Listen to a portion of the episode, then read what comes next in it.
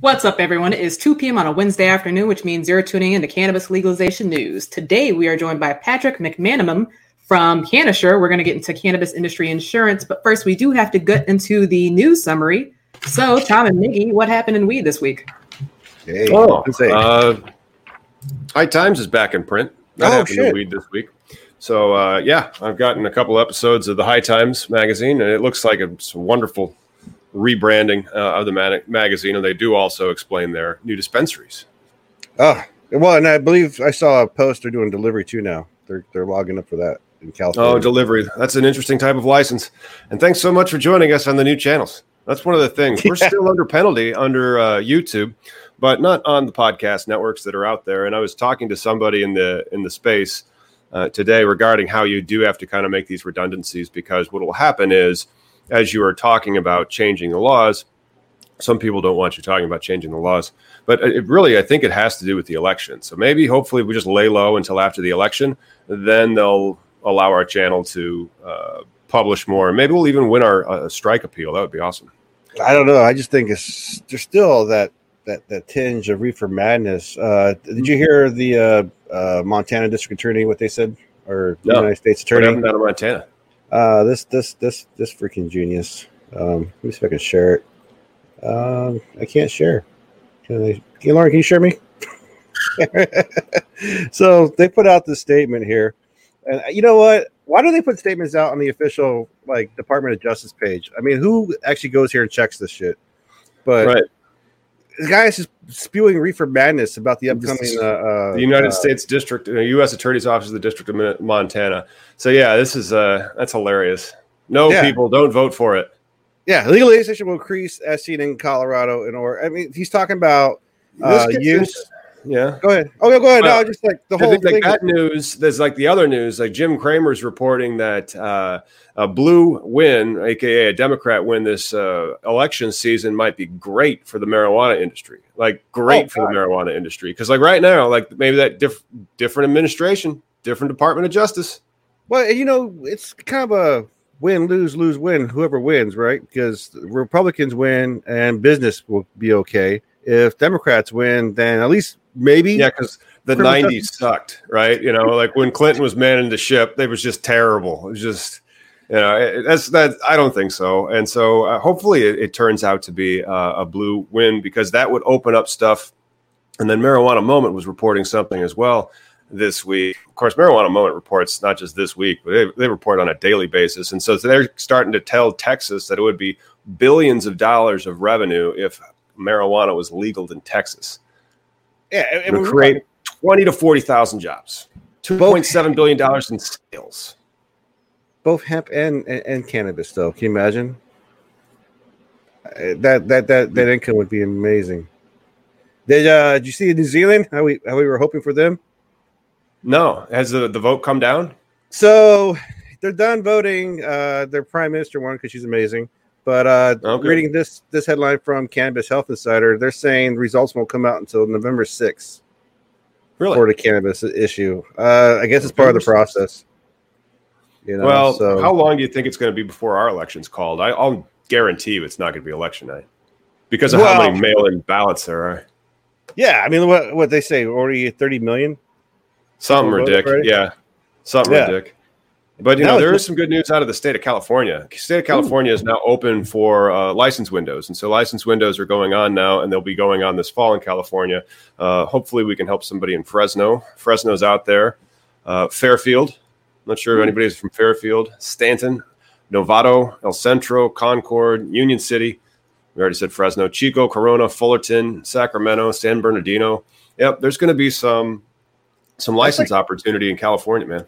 That's like Central too. It seems like they're doing a lot of Central. Uh, Well, you have to remember the central part of California didn't when they, they legalized it. You know, they didn't really legalize it. They allowed for the communities to legalize it at their leisure, kind of. Well, I mean, it's legal, but the business wasn't welcome in that particular area of the state. Yeah.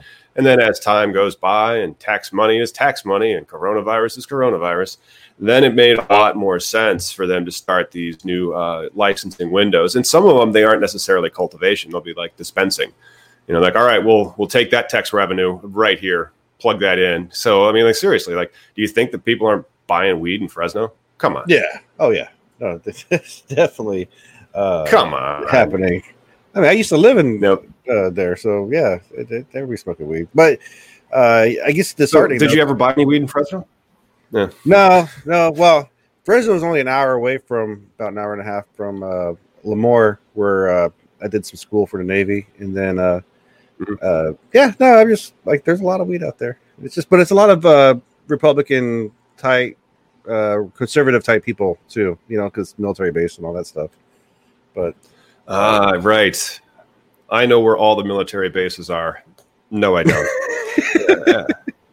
Tom, Well, uh, point out Fort Bragg on a map. Oh shit. Um, Texas?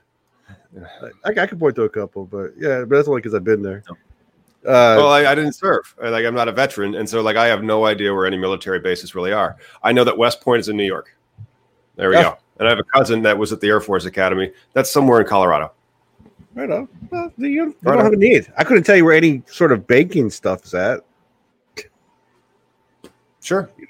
So, what other uh, news did you have going on in your uh, neck of the woods? Because we had some crap that happened in Illinois, and then I'm going to be doing a webinar on one of them uh, because the uh, state got sued again, this time by the craft growers. And then what they did was they kind of said, like, oh, you want those things? Well, here, you can have them. And we're not done grading the application. Oh my god! So, um, that's yeah, crazy, or the, expect more 10 day notices in the craft growers. And then, of course, like, uh, and the, in the, uh, I'll prepare the materials for the webinar. So tune in. You- probably got that via email today if you were tuning into the show. Uh, and uh, we'll talk about all the six pieces of litigation that are there and also maybe some legislative amendments that might be coming to the CRTA next session. Oh, did you see? Uh, uh, so apparently, some activists in Mississippi, they're trying, you know, politics. They're trying to get people on board, and uh, there's a Trump campaign telling them to stop with the cease and desist using his name, which I find ironic because he uses everybody's music and doesn't care. Well, again, and they're like, Trump will sign it, uh, says everybody that I've ever talked to that thinks Trump is pro weed. And then they're like, all right, but then have you seen what everybody in his administration is doing? It doesn't sound like it's really pro weed at all. And Yeah. so um, I'm kind of glad that the polls are hopefully right this year and then he'll be gone because that would be awesome for, you know, we wouldn't be in YouTube jail as much. Can Oh, you imagine if we weren't in YouTube jail? Oh my gosh. imagine if we could But, you know, travel. Uh yes. Oh my goodness. You know, like uh because I'm I'm lawful here, you know, and then you're law of course I'm on the enterprise, but still I'm lawful, and then you're lawful on the on that lakefront uh, property. But if we try to get to Idaho or Iowa, ooh, they don't like And my you- kind around there. You know who has a lot of issues with that are people who travel interstate with commerce for like hemp and stuff. You know, and then they, Hemp they interstate commerce can be quite tricky. yeah. And do you think they have insurance when they do that? I would hope. Now, that's one of the things that's really difficult about operating in the cannabis industry is because, like, aren't all the contracts illegal? Kind of, at Mm. least at the federal level. So, how does that, like, if you have insurance, can you make a claim and get it paid? Or are they going to be like, nope, sorry, it's illegal? Yeah. Well, that's so curious. And then, like for the hemp thing, what if you test hot? Like, how is that covered? Is it, it doesn't get covered? Oh yeah, yeah. And then some states, like you know, the ones that begin with I, Idaho, Iowa, Indiana, like they have very, very stringent uh, policies that try to get into compliance, the Republican compliance with the USDA, where it's just like, oh, you're over the line, burn it, and arrest that Wait. man. You know, You forgot I Texas. Ugh. I mean, they stopped already millions of, of stuff going through because oh, Yeah, Ohio's yeah. right there or Oklahoma. I think I know somebody who might be able to answer some questions about cannabis insurance. Hey, Patrick, what's going on? Hi guys, how are you doing? Pretty good. Thank you so much for joining us today. Uh, can you tell us a little bit about what you're doing at Cannasure? Sure. So Cannasure uh, started about ten years ago. Um, we started uh, because a friend of mine opened up a medical marijuana dispensary in San Diego, and he called me and needed general liability insurance for his dispensary to satisfy his landlord. So uh, from there, basically became the idea of you know servicing these businesses. Um, I called every insurance company that I could to see if they would pri- provide insurance, and I got hung up on and laughed at and everything that you would imagine. I probably made about 100 calls. And, you know, after I realized that, I said, well, I think I'm onto something here because the actual risk associated with this is no different than any other mainstream American business, whether it be a dispenser, whether it be a pharmacy, a jewelry store, a drugstore, whatever it was. Um, and the reasons that they were giving me for no were just perceived reputational risk. So um, we spent the next 10 years building a business that we provide general liability, product liability, property coverage to, to the plant touching businesses of the of the industry. So product wow. liability? Mm-hmm. Product liability, like in case yeah. your weed explodes. Well, yeah, your vape pen, uh, per se. Right. Um, you know people have uh, you know there's obviously a lot of edible products that are being made. People have a lot of different food allergies. Uh, sometimes the labels are sometimes the products especially early on were not properly labeled and they could have had an allergen or some other type of chemical in there that could have caused an adverse reaction for someone. So those are some of the things you know we've seen a lot of mislabeling stuff usually um, not rest, not necessarily around potency but more around the actual ingredients inside that product Right on. Oh, fascinating. So it does sound though like you're breaking some federal crimes. That's what we do here sometimes. I'm begrudgingly, only because Congress hasn't fixed this issue yet. So how do you deal with your interstate uh, commerce then, if you're trying to insure uh, an operator in California or in Colorado? Sure. So insurance is, um, is is actually regulated on a state basis, not on the federal level. So uh, each individual state has its own insurance department that sets its own rules and regulations. There's obviously a common association amongst them, but for the vast majority of them, uh, they, they, set their own rules and regulations. So from our standpoint, you know, if it's legal in the state, it's legal what uh, what we're doing. Um, we our, our customers cannot transport product, excuse me, what is related to THC product from California, obviously, any place else because that's federally legal. But you know. I heard you guys make a comment before.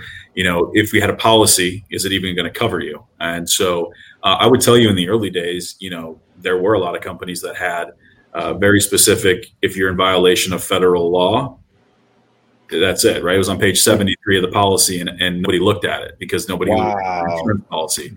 So we did, and we didn't sell them. So when you read our policy, there is no reference to the word federal law. What it regard what it what it relates to is a state state or county rules and regulations. So you have to be in compliance with your state count and, and, county rules and regulations. As long as you're in compliance with those, we pay the claims. And you should, because like again, with a state regulation there, plus in many of all the statutes that I've read legalizing it, uh, they always have that thing where they'd say all contracts shall be binding you know, because they they thought somebody would try to get out of a contract, going like, "Sorry, bro, supremacy clause. It's illegal at the federal level." It's like, hey, you're you're licensed by the state. It took place in the state. I paid you. You're you're a state licensed insurance company. The loss right. occurred in uh, not in Phoenix, Arizona. The loss occurred in you know Peoria, Illinois, and and so and then if you were going to sue, uh, on like the denial of the claim, and they're like, "Well, we'll sue you to enforce it." Uh, that would happen where it was located. So, like, all of that makes sense for them to actually be able to uh, pay their claim. I just was wondering if there were uh, perhaps like fly-by-night internet uh, insurance agents that are purporting to sell uh, cannabis insurance. You know, I, am sure there are. I mean, as in any industry, in any new growing business, people are always going to try and take advantage of it. Um, I would tell you that, you know, if you would have talked to me, you know, like I said, this is my going to be my 10th year uh, in this space. You would ask me in uh, t- between 2010 and 2014, I probably could have listed off about five or six people. I wouldn't, you know, if you shook their hand, I count my fingers afterwards. but you don't see that many of them. You don't really see it more. You see a lot more professionalization has happened, um, especially in the insurance agents. And they also understand, you know, these businesses are in their community. So right. these are local business owners inside their community, and if you're going to screw them, then you know you're not going your name's not going to go very far. You're not going to last very long. So you know we work with about 600 independent insurance agents across the country. Um, all of them have varying levels. Some do one piece of business, and some this is all they do. You know, it just it just depends on who they are and where they're at. Yep, but yeah. you just hit you hit one of the big bingo buttons of the cannabis uh, industry. It is very local. You have to remember that. Like this stuff isn't exported from France. No. You know, it, it's not the, the wine industry. It's this stuff is being grown locally. This stuff is being sold locally. The people that get the license are usually involved in the community, tied to the community, and because then they have enough trust, they aren't going to do that and start acting uh, like yeah. they're a profiteer or a bad actor in the uh, in the space, which again, you know, it's the Wild West. It is can be the Wild West in certain states, that's for sure. Do you guys also uh, cover hemp, or is it just cannabis you're doing right now? So we do hemp. We don't have as much hemp as some of the others. Um, you know th- that's that's drawn a lot of interest from a lot of different companies, uh, insurance companies, because the federal legality has been removed or perception that that has been removed, and there's all kinds of things you can do, right? Yeah.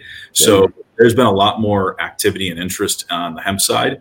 Um, you know, we, we've tended to focus on the more difficult place things to place, such as the cannabis industry, the THC specifically, because number one, it's growing so much. I want to stay focused on what we do well, and uh, we do have quite a few large hemp processors. You know, we're not insuring small farmers, but we have large processors and things like that that kind of fit more of our model. How do you ensure that? Like, what if they tested hot? I mean, now you have yeah. five, five acres of whatever that was supposed to be worth. You know, are you giving the market value? How are you looking at that situation? So that type of coverage, we don't. That that would be like um, you, you, know crop coverage. You hear the word crop coverage thrown around a lot in the marijuana industry, and it's not crop coverage. It's not when you think of the farmers in Iowa that get you know coverage for or Nebraska for corn or whatever it may be. That's not available in the marijuana industry. It will eventually and soon be available in the hemp industry, right? But the FDA, the USDA haven't come out with the rules. They haven't put the insurance program in place, so there isn't there now. On just to speak specifically about hot hemp, you know, I don't think the government's going to provide a backing for that. That's going to be a private insurance product that may come around, and I would tell you that you you would probably it's going to take a while to get there, right? Because there's no information, there's no data. As yeah. we all know, everybody grows their product differently, right? And they are. Oh no, there's data. Like the genetics of the genetics. If we're talking about CBD hemp genetics, yeah, but, saying, but how yeah. people how people actually grow, right? Well, what they're doing and how they're doing it, right? They all have their own way, their own method, their own thought. Yeah. Their way is the best, right? So for us to write insurance policies on that, you have to have some level of standardization. And rightfully so, growers don't want us to tell them what to do and how they should do it, right? I, don't know how to grow marijuana. I don't know at all. So to provide that type of coverage, you need to have a deeper level of understanding. And I think that we're just not there yet. I think there will be there. Um, you know, we do have some parametric policies, which would cover you if you're growing plants out outdoors specifically for hemp or or uh, marijuana. You could get um, wind and hail coverage, drought coverage, and things like that. And those are based on parametric scales. That's a newer product that's you know really starting out right now. You know, we'll see how that goes and what the adoption rate of that is. Um, what about fire? Just speaking fire, of yeah, fire, any type of name peril, right? Fire, wind, windstorm, hail, flood, earthquake, all of those types of things you can buy parametric cover for. So do you so, think claims are going to be happening this harvest because of the the wildfires that were out there? Uh, I'm sure. Uh, I, I, know that the, the parametric coverage is a brand new one. I mean, I'm talking like a couple months. Oh, so wow. it's probably not been had any adoption rate at all um, out in that out, especially out in California and the in the areas that they're getting crushed with the wildfires. Mm-hmm. Um, the vast majority of the crops that are probably already out there, they're not insured to begin with, right? So once they bring them indoors, they could be it could be into a drying room or whatever else. That's a different cover. That's that, that they are starting to be covered there. You could have issues, you know, the smoke damage and things like that. But if it's sitting out in the field, chances are they probably either weren't able to buy coverage because it wasn't available, or if they did, they chose not to because it was too expensive. Huh. So we say uh, parametric is parametric coverage? Yes. So it's kind of like you're anticipating little scenarios for each thing, right? Uh, for brick and mortar, like everything's cash only. Uh, do you offer any, uh, uh, like if someone gets robbed mm-hmm. or anything like that? Uh, that's covered. Yeah, we do. So property, like product and property in transit, cash and money and securities in transit, right? So uh, dispensary has um, a couple hundred thousand dollars of inventory on their shelves. Uh, they get robbed. Uh, they have cash in hand as well. There could be sublimits attached to it. You know, you could maybe have fifty thousand dollars in cash coverage or a hundred or whatever it may be, whatever you chose to buy, but that's available. And then in terms of of transportation, right, from the cultivation facility to different dispensaries. There's also um, coverage there as well. And then now you have the delivery services, obviously, from the business to the consumer. Obviously, much smaller values and amounts. Um, it is available to you. It just depends on what type of controls you have as a business. You know, a single guy that's doing deliveries out of something that's basically keeping a couple pounds in his trunk and parks his car in his driveway every night is probably not going to get a, a, a secure insurance policy to protect his inventory, but he can get auto insurance to provide you know coverage there. Yeah, it's fascinating that that is a license type in uh, jurisdiction. Isn't that isn't that something? You could be a weed delivery man. Yeah, right. takes so, Lots of jobs out there for people, man. Yeah, it's it's 2021 almost. Right. So, uh, what aspects of the cannabis industry do you think pose the biggest risks to insurance, or or that require the insurance? Well, you know what we're seeing now is obviously the, the facilities are getting very very big, right? Limited license states, large facilities. You know, a couple years ago, I would every once in a while we'd see some building that was worth 25 or 30 million bucks we're seeing every couple weeks, every actually I should say every week, we're seeing buildings that are north of 50. We have a couple in the door right now that we're working on that are 150 million dollars in in value uh, at that cultivation facility. So you have a loss there, right? I mean, that's that's a massive, massive loss.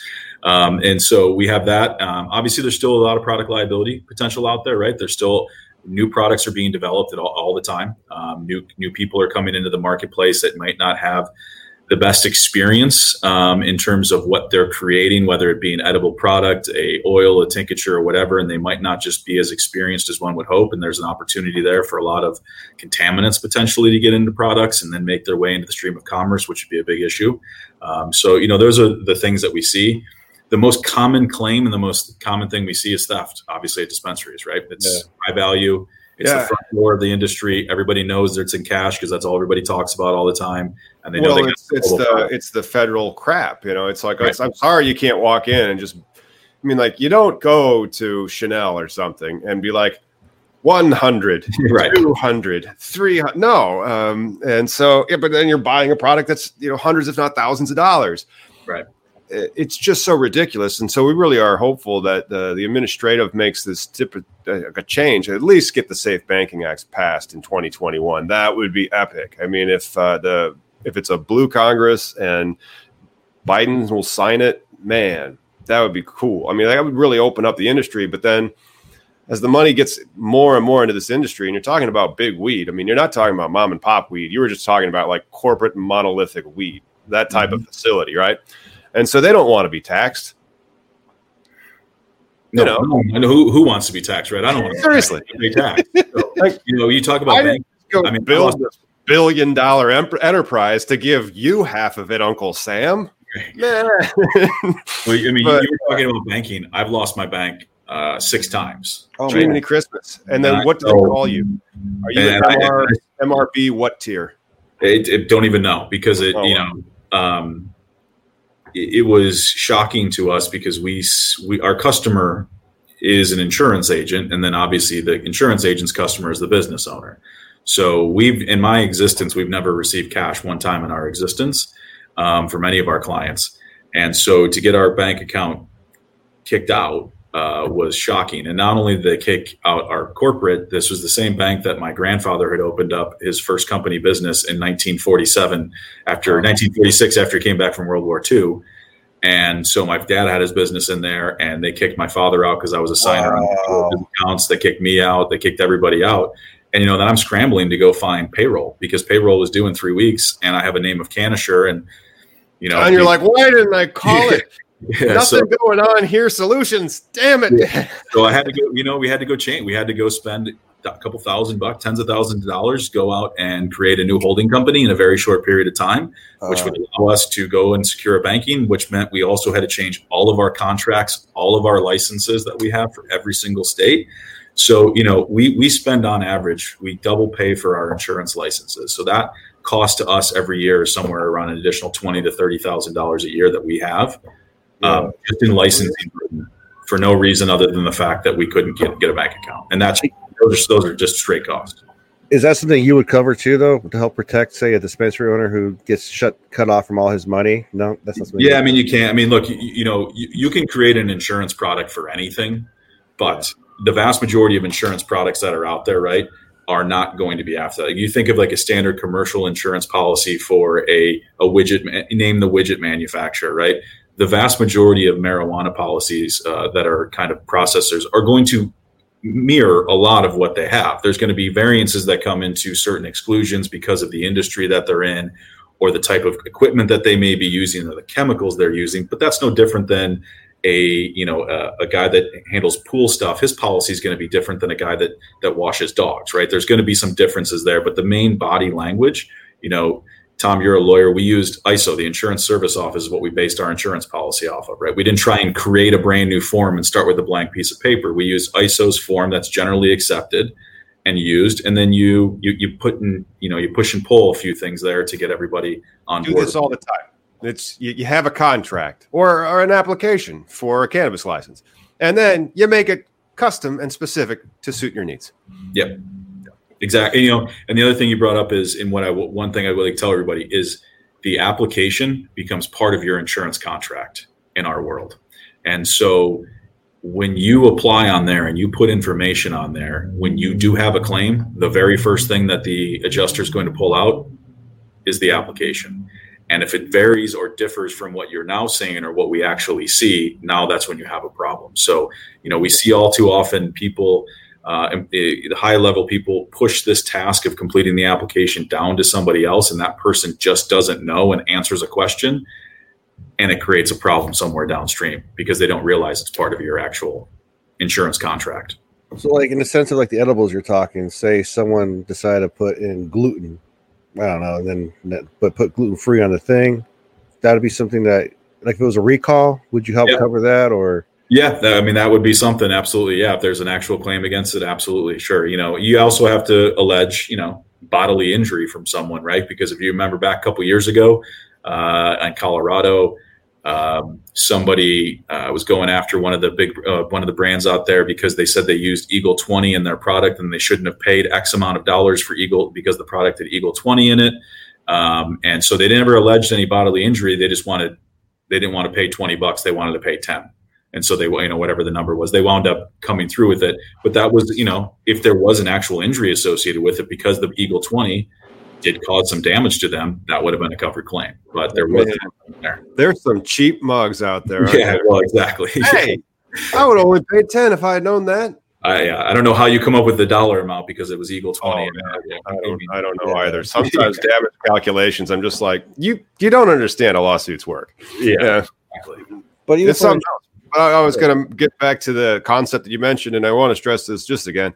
Everything that you put in your application is very often a condition of your license. And so, if you are having an insurance coverage, that insurance is going to need that you are in compliance with the law if you actually have like some type of loss. So, they're going to look at your application to make sure that they can actually cover it. Because then, if you were doing something that wasn't on your your your application, it's not a part of your license, which uh, would mean that it's an illegal contract. So absolutely, and a lot of the, in some of the states require that you name the state plus the regulatory body as an additional insured on your policy.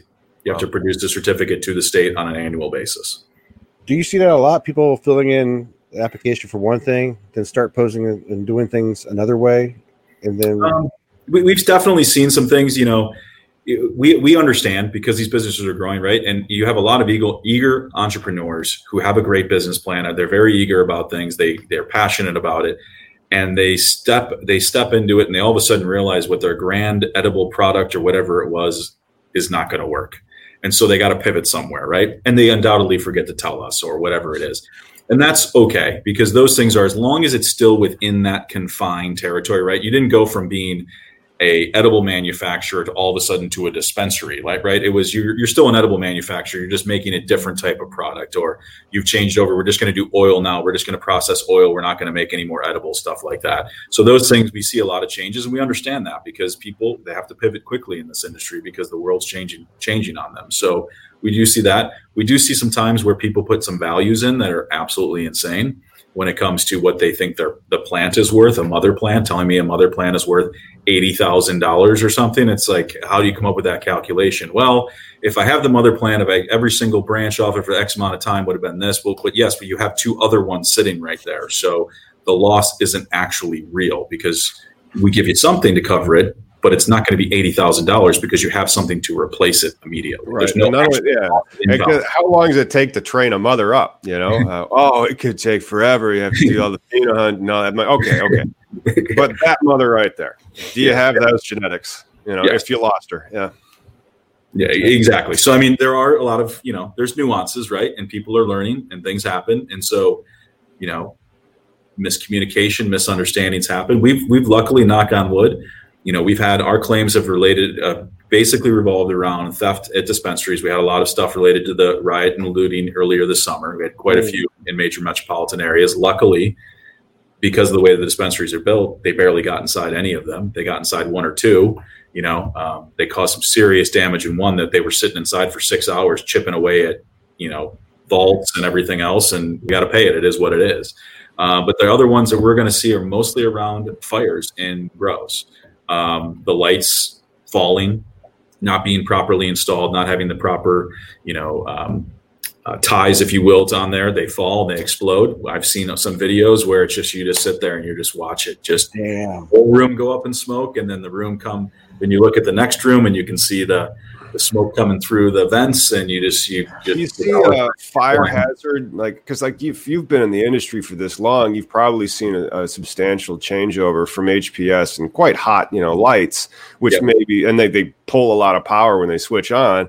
So like I could see one of those sparking and going up way more than like an LED. Have you seen yeah. a decline in the uh, fire risk as LED technology has come onto the scene?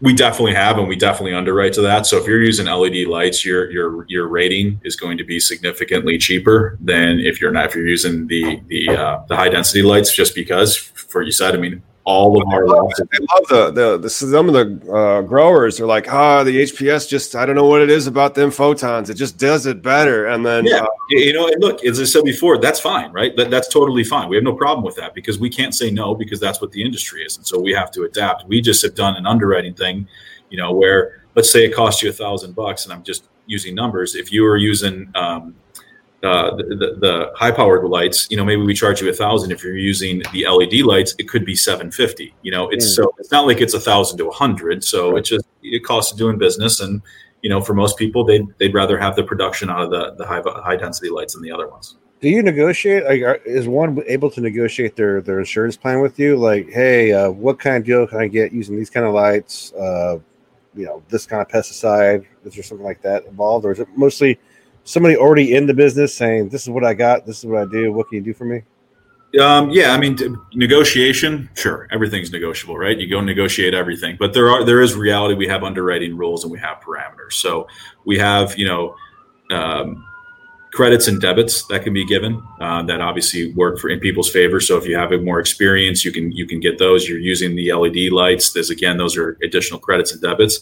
Um, you know, sometimes people don't necessarily negotiate about price; they negotiate on coverages and exclusions and removing some of them. Mm. Um, I would find and tell people that sometimes you can have some more success that way than just trying to fight about price. Because at the end of the day, I always laugh is people are willing to go spend ten thousand dollars on a Bob Marley poster to put in their dispensary, but they're not worth not willing to spend five thousand dollars to insure their dispensary. Like, dreams. how is that possible? yeah, like, what do we do? It's the dreams. It's like, oh, it's going to be beautiful. I'm going to have yeah. this. Yeah. Is it insured? oh, yeah, no, I see it all the time. Yeah, yeah, I, I see it all the time where it's just like, hey. Uh, you, it's five grand. Okay, I only want to pay you forty five hundred. Yeah, but that picture over there that you bought is ten thousand dollars.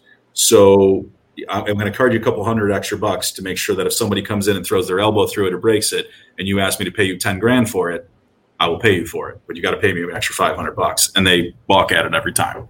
Jesus Christ. All right, man. I got, I got one more for you. Yep. Uh, it gets back to the federal laws, and they haven't done these in a while, but you know they they were doing them nine years ago, and Lance Glore is still in prison.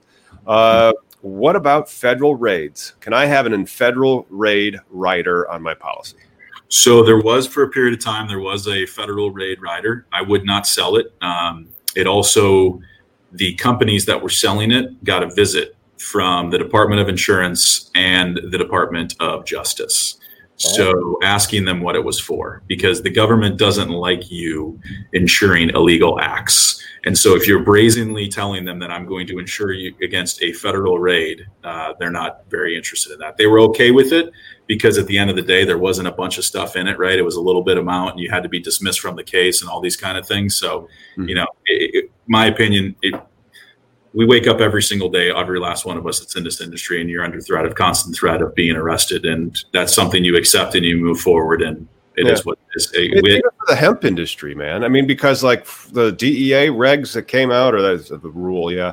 Uh, as soon as you throw that hemp into the extractor, boom, it's a marijuana facility. Right. Are you kidding? you know, uh, and so that's one of the things that I harp on about the administrative change. There could be a new head of DEA by January. Yeah. That would be awesome. Yeah, for sure. No, I mean, there, there, we definitely need, we've been actively involved for a long time in politics because we have to, right? We have to help affect change, and, and the only way to do that is from the inside out. And so we have to donate to the politicians that we feel and the and the organizations that are supporting the, the our businesses and our and our goals as an industry. Word. Patrick, thank you so much for joining us today. Where can we go to find and follow what you guys got going on at Cannasure? Uh, well, cannasure.com. And then uh, I'm sure on LinkedIn we have a bunch of stuff. But other than that, we're a boring insurance company. So I don't think you're going to find too much fun on Instagram, Twitter, or anyplace else. So LinkedIn. Well, come on. Think of like the visuals of the, the contracts, like the contract stack with a pen on it. Like, oh, we're going to sign the hell out of that. Yeah, you exactly. so many revisions, you know. Exactly. That's exactly right. Well, I appreciate it, guys. Thank you for the opportunity. Have a great afternoon. Thanks, Thanks Patrick. Patrick. Thanks for tuning in, everyone. Make sure you like and subscribe to keep up with all cannabis legalization news. We will see you on Sunday.